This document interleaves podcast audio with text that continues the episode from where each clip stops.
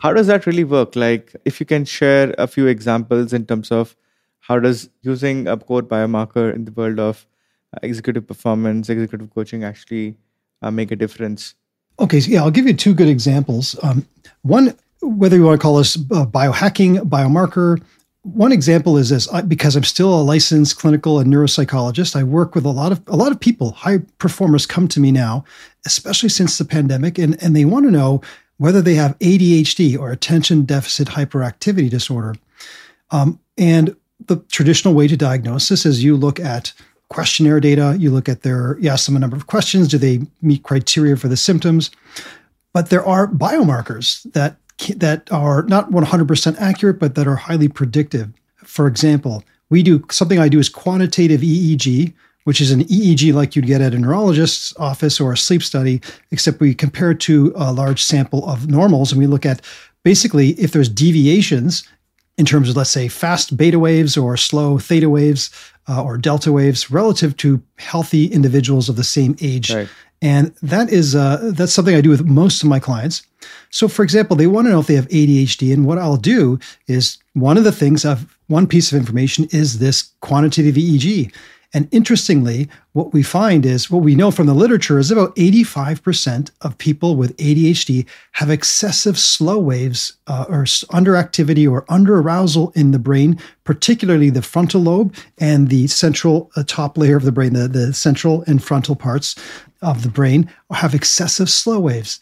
And EEGs are actually quite stable unless you're just pounded down three cups of coffee or you didn't sleep at all last night or you smoke marijuana. Uh, other than that, if you're a little bit stressed uh, or a little bit tired, it doesn't have a big effect on the on the quantitative EEG uh, when we compare to national norms. And what we see is, like I said, 85% of individuals with ADHD have excessive slow wave activity, again, under arousal, under activation. This is why the treatment of choice by physicians is a prescription of stimulant medication, which to a lot of people seems confusing, especially when you think of ADHD children or adults who tend to be hyper, talking fast, uh, can't sit still. Yeah why would you give them a stimulant? You want to slow them down, not speed them up. But it's because their brains are under aroused and they need to constantly move and do things and change subjects to stay at a normal level of arousal in their brain. And so this is why stimulant medications are prescribed. So one of the things we look at is do they have this biomarker? Uh, it used to be called in the literature called the theta beta ratio. So theta is slow wave activity, beta is faster wave activity, and when they have it depends on the age category. Uh, adults is about two point something a ratio of everyone has more theta than beta, uh, but you don't want it much higher than that. Yeah. And if you do, that's highly consistent with individuals with ADHD. But it's not just with ADHD. It helps me understand a person who comes in. So someone who's got troubles with motivation, troubles with, uh, you know, being uh, as good as they want to be in their sport or in in their life. If they have a brain map that suggests this, you know, this can determine what, in a way, I quote unquote prescribe for them in the sense of what kind of maybe I don't sell supplements, but like what supplements they may, may want to look into and always talk to their doctor. Right what kind of brain training or neurofeedback would be helpful, whether they should be using caffeine and how much they should be using, whether they should try to meditate. So all these things play a role. That's one example is the theta beta uh, ratio is a biomarker okay. that we use to help uh, with identification of ADHD. The other biomarkers we use, another main one is, is basically heart rate variability or HRV, like we are saying. HRV is, uh, as you know, cardiologists discovered this uh, years ago that it helps predict heart attack risk with individuals with heart disease. But these are wearing 24 hour Holter monitors. Then we know uh, obstetricians use it to measure the state of the health of the baby in, in the womb. And exercise physiologists know that HRV or heart rate variability goes down when we uh, are overtrained. And it's uh, any high level athlete should be measuring their HRV uh, preferably, in my opinion, with something like an Oura ring. Uh, I'm sure you're quite familiar yeah, with these. Yeah. Um, you want an overnight measure, in my opinion, as opposed to measuring it, you know, every day at uh, nine o'clock, because there's so many factors that can affect that. Whether you've gone to the bathroom, how hungry you are, you know, how well you slept just before you woke up, whether you've eaten any food, all of these can, and whether you've checked a, a stressful email, can artificially affect your HRV. Sure. And so a longer overnight average is better.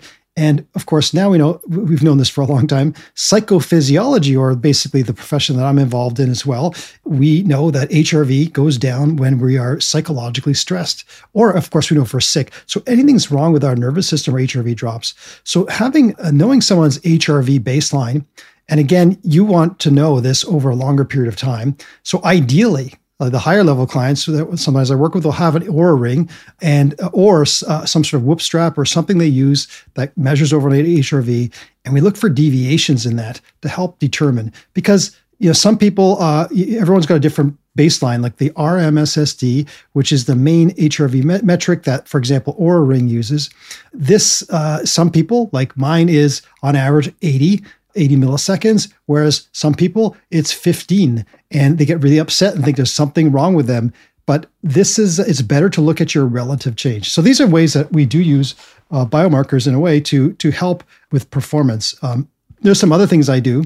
For example, I do something called psychophysiological stress testing. Right. And what that means is it's a standardized set of uh, stimuli that's often used in research, but we use this with athletes and we use this uh, to measure stress levels. Sure.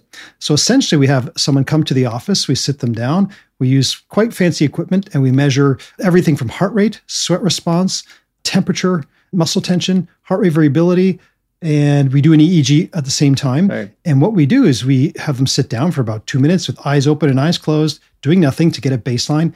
And then we have these standardized stressors. I won't say exactly what they are. They're not traumatic in any way, but they're stressful things I need to do in front of a computer or with my assistant. And we measure what does their physiology do during the stressor and what happens after each stressor. They have about a 70 second rest period. What happens after that? And so we want to know how they're doing. I'll give you an example. I did a lot of work with one of the local police services. I still work with a different police service right now. And we were following the high uh, risk officers. So these are the specialty groups like the homicide units, the tactical, which is the SWAT team, accident reconstruction unit. These are people you know, deal with people who get badly injured and car accidents uh, and pick up bodies, things like this. And they wanted me to check in on them every year. Traditionally, this is called safeguarding. Traditionally, this involves simply seeing a psychologist once a year, and the psychologist asks, "How are you?" and they I most of them I know policing. Most of them were going to say I am perfectly fine.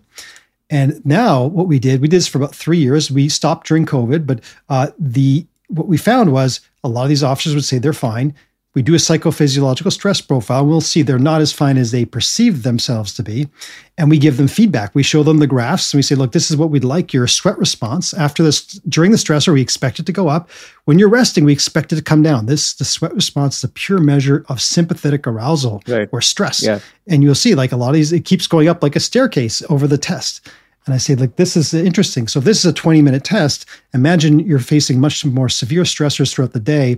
You may not be noticing or be aware that you're having stress, but your body is having a hard time regulating this stress. So this was a real, like the, the officers love this because it was objective data that could help them uh, see what they couldn't see. So these are just three examples of how I use basically physiological or neurological uh, metrics to help people understand themselves. What's really fascinating is the fact that the biomarkers or the methods that you mentioned the theta beta ratio, uh, HRV, especially, these are both on the spectrum of performance. Of course, athletes do use it. And in some cases, you use the first one, the theta beta ratio, to detect uh, brain activity, ADHD. At the same time, mm-hmm. uh, these are quite applicable for, apart from performance, your uh, clinical diagnostics as well, which basically mm-hmm. talks about the spectrum of these interventions. That uh, it's the same human brain, it's the same nervous system, on one spectrum mm-hmm. you're optimizing for performance on the other spectrum there is disease or uh, there is essentially uh, how you can look at an ailment as well especially